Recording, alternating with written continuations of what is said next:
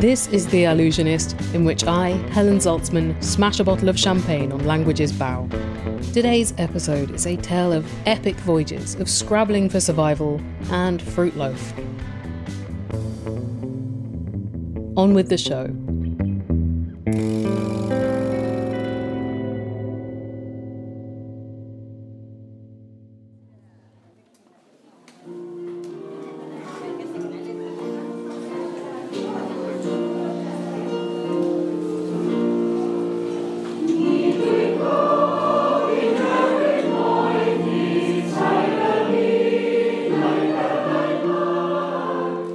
It's Friday night.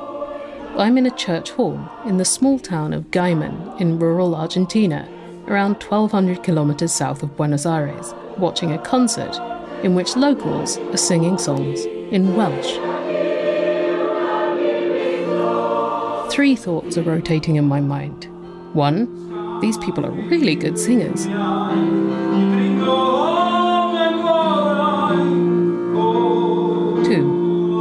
Die here, people are going to wonder what on earth I was doing in a church hall in a tiny town in Argentina. Three, we are 12,000 kilometres from Wales. And the Welsh language is not widespread. Why are there people speaking Welsh in Argentina?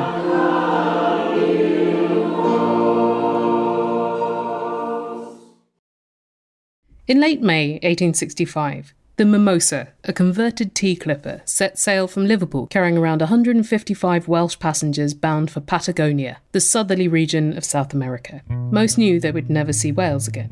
Not all of them survived the voyage, although a couple of babies were born during it. and 155 ish people arrived at Madryn after two months at sea with the idea of forming a community where they would be able to practice their own language.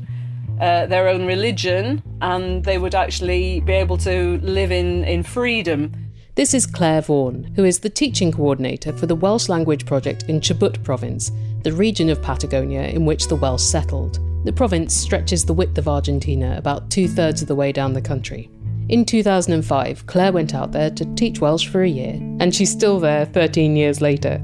But her big move to Argentina was rather easier than the journey undertaken by the passengers on the Mimosa, who landed at what is now the town of Puerto Madryn on the 28th of July 1865. which is midwinter here, with the freezing wind coming off the, the sea. And I just think, why did they stay in the first place?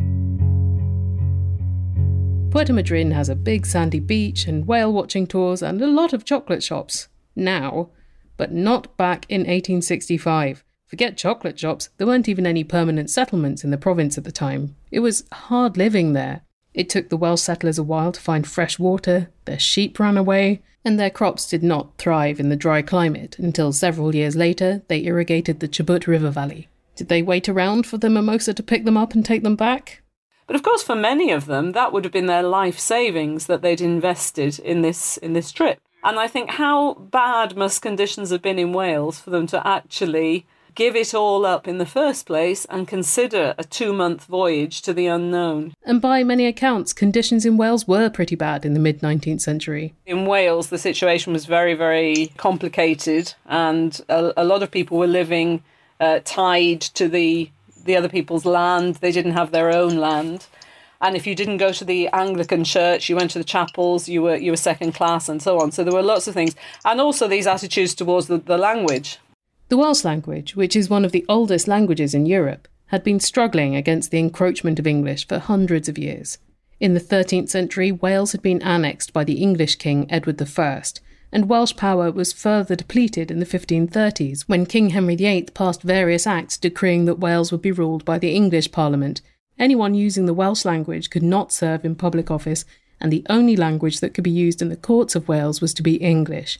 Now, one thing that contributes to the decline of a language is when another language is the language of power. So, if you want to get ahead, or at least not be disadvantaged, you tend to ditch the minority language.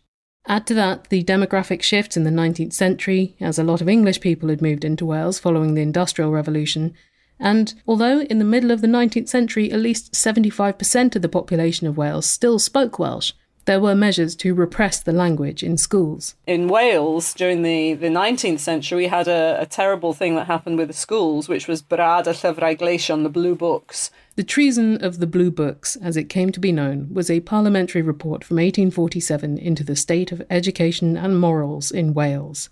It was scathing about the Welsh language, calling it, I quote, a vast drawback to Wales and a manifold barrier to the moral progress and commercial prosperity of the people it is not easy to overestimate its evil effects.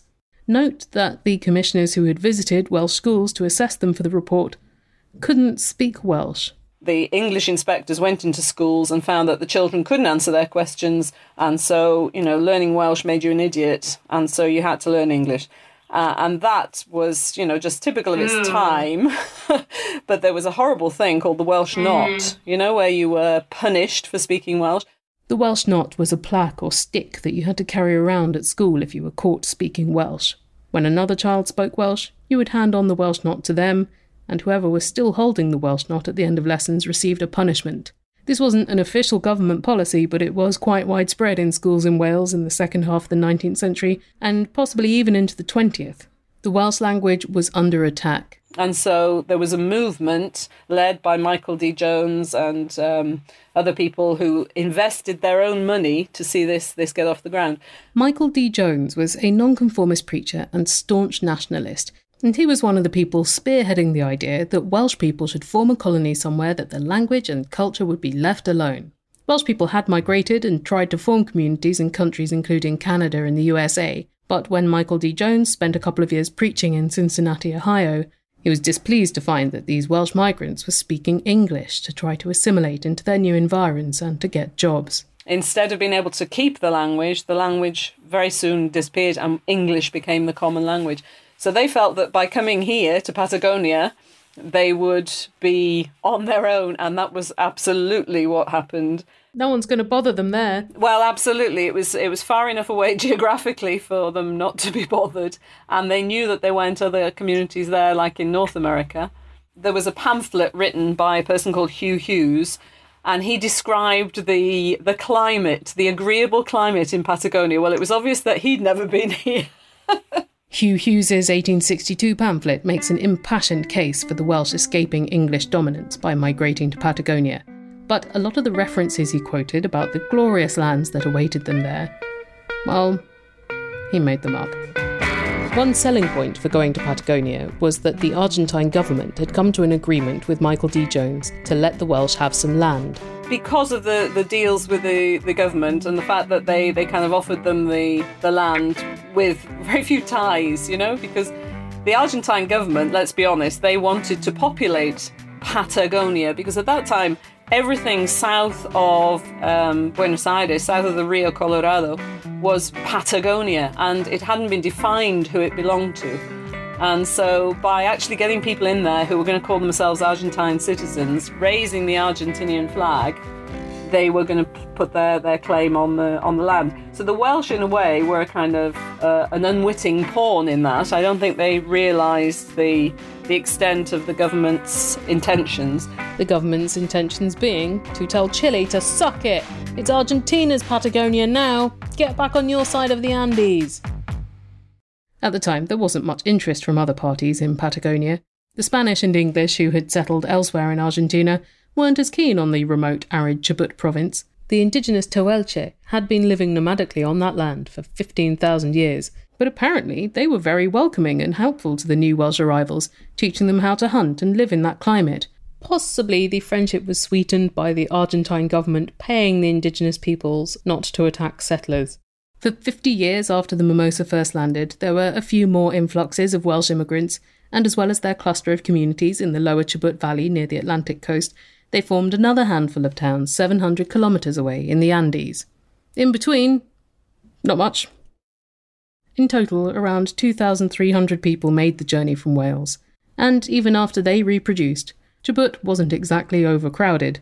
And so the isolation carried on until, you know, well into the 20th century.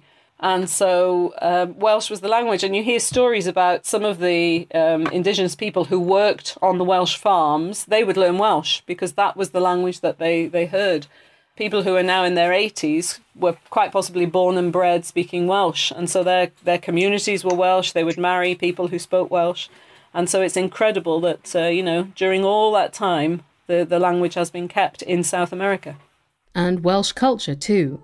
Walking around the town of Gaiman, Welsh music ringing from the church hall, you'll see plenty of Welsh dragons on signs and flags. Pop into a tea house for a glorious spread of Bara-Brith and Welsh cakes, and the walls might be covered with Welsh love spoons, dolls in traditional Welsh costume, and tea towels depicting Welsh castles. Oh my god, that's the exact same tea towel I've got from Harlech Castle! And in the street names that commemorate some of the settlers, you see a singular combination of Welsh and Spanish. In Gaiman, we have street that is Miguel Jones. Uh, it's after Michael D. Jones. It's an important street. No? And there is other that the street that crossed the river, the, the, the street of the bridge, is Juan C. Evans. In English would be John C. Evans. And the library, the popular library here in Gaiman, is Ricardo J. Berwin. Ricardo is Richard. He was Richard Jones Berwin. J is J. No? Ricardo J. Berwin. This is Fabio Gonzalez, who runs the museum full of Welsh Patagonian artefacts in Gaiman's former station house.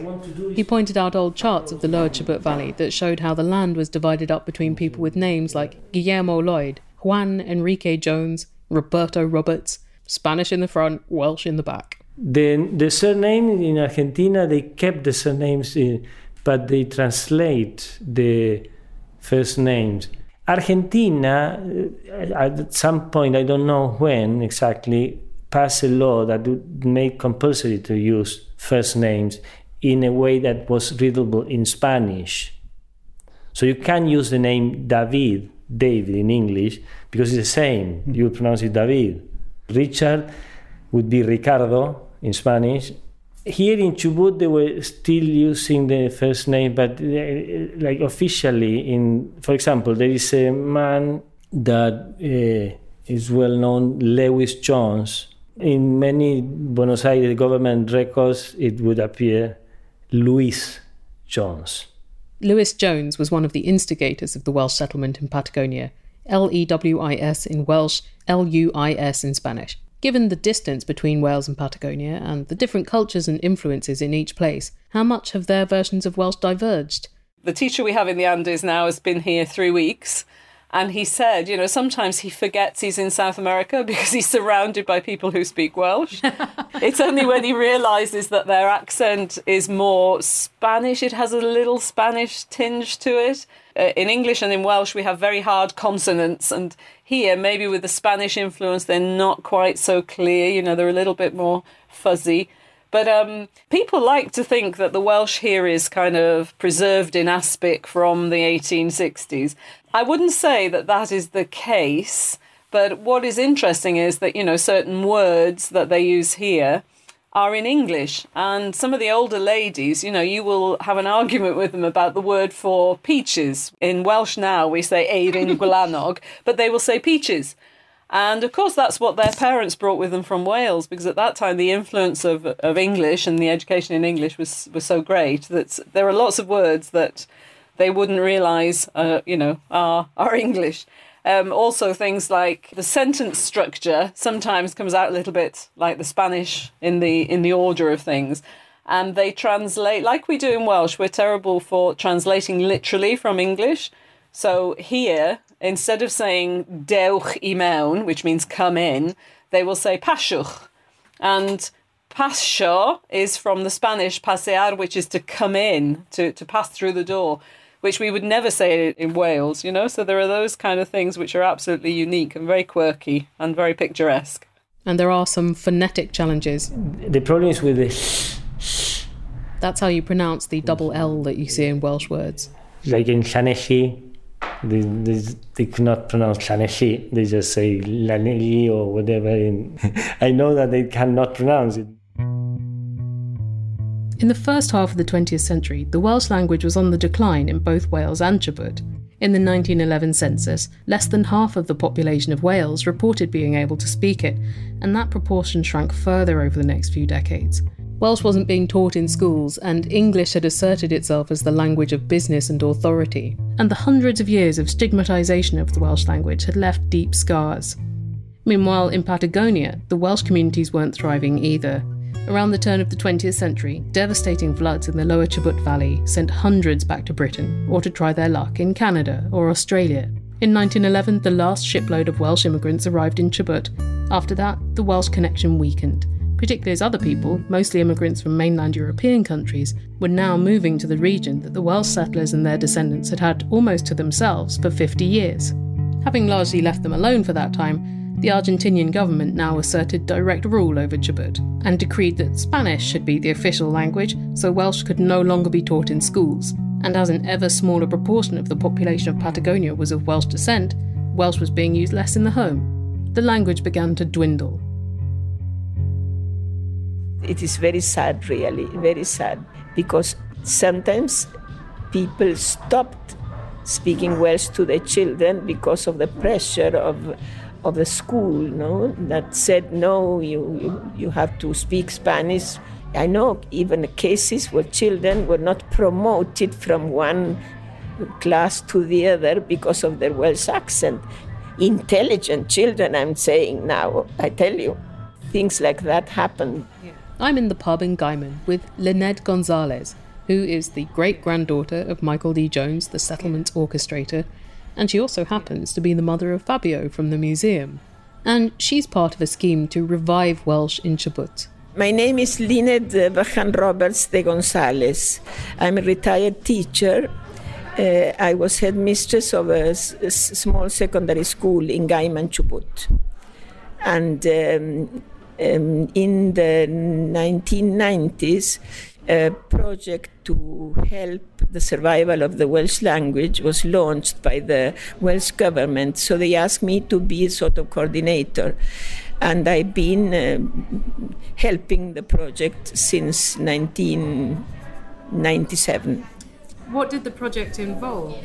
The project involved um, sending three teachers, sometimes four, every year to teach Welsh in the community here in the Chubut Valley, lower Chubut Valley. What kind of state was Welsh in 20 years ago? Why were they so worried about it? Well, uh, all the teaching in the schools was through Spanish, of course and um, there were more people who were shall we call them native speakers, those who had learned Welsh at home, but the young generation wasn't speaking much Welsh. And we, we all wanted the survival of the language because if you think back to 1865, when the Welsh settled here in the lower Chubut Valley, the language of the community wasn't Spanish, it was Welsh. Uh, even Indians learned Welsh to communicate because uh, sometimes uh, um, families, uh, Indian families, left a child with a Welsh family so that they could go to school. So he naturally spoke Welsh. So Welsh, for quite a number of years, was a language of the community. Slowly, of course, once the, uh, the valley was developed, people from other parts, from Argentina, from Spain, from everywhere, uh, came, and uh, Welsh descendants became a minority. But one is surprised thinking how long the language has survived. The survival of Welsh took a concerted effort.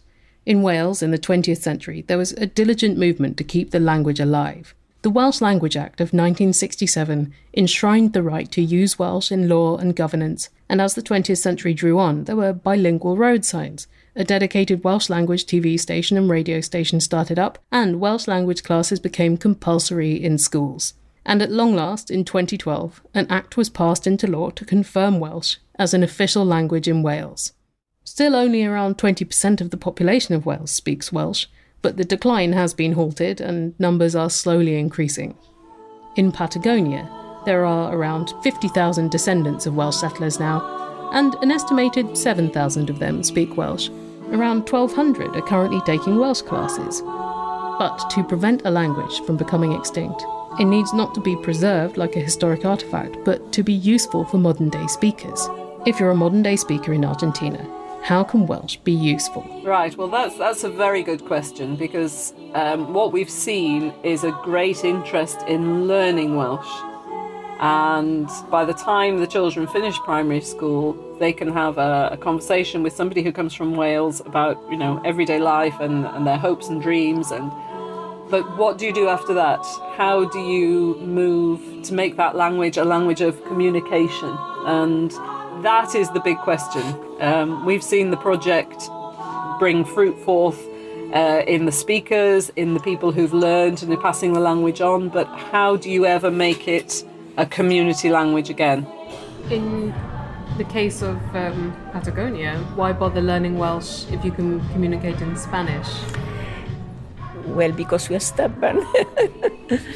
but uh, uh it's uh, fantastic to be able to communicate in, in, different languages. You enrich your life, you know, when you speak another language.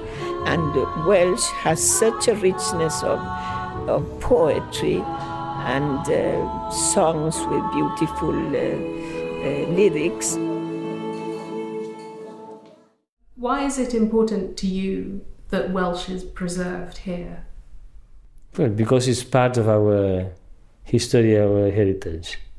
It's just, for me, it's natural now, and I have learned more, so it, it's more it's more part of me, and I can understand the the, the some of the songs in Welsh now, the rock songs, and I like that. the two things are, are keeping the cultural heritage because because not because it's got some instrumental value to anybody but because of the emotional value, the social value. How did you learn Welsh? Well, I, I just, uh, when I learned to speak, I said, my parents spoke Welsh, so everybody spoke Welsh at home. And we uh, spoke Spanish with our friends. And then in my teens, I studied English. But I, I feel very happy that my parents spoke Welsh to me. It, it's a privilege, really. I didn't have, I made no effort to learn Welsh. I just learned it. I was so lucky. Imagine these young, especially when you start in your teens or in your twenties learning the language, you have to struggle a lot. Do you think different thoughts in the three different languages? Oh, you are asking difficult questions now. Well, you know that when I, it, it, in different contexts, you prefer one language to the other. And Spanish is, uh, I did all my schooling through Spanish, of course. And Spanish is a very rich language. And I spoke Spanish in the, at home because my husband was Argentine of no Welsh descent, you see. If it is him singing, I prefer to sing in Welsh when it is him singing. When I want to read a thriller, I prefer English. I tell you, I'm quite a fan. I confess.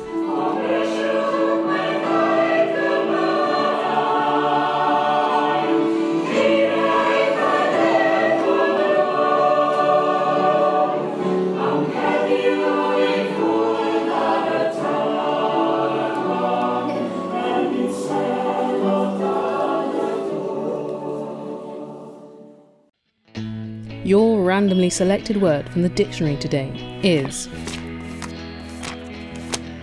Dromos, noun, an avenue or passage leading into an ancient Greek temple or tomb.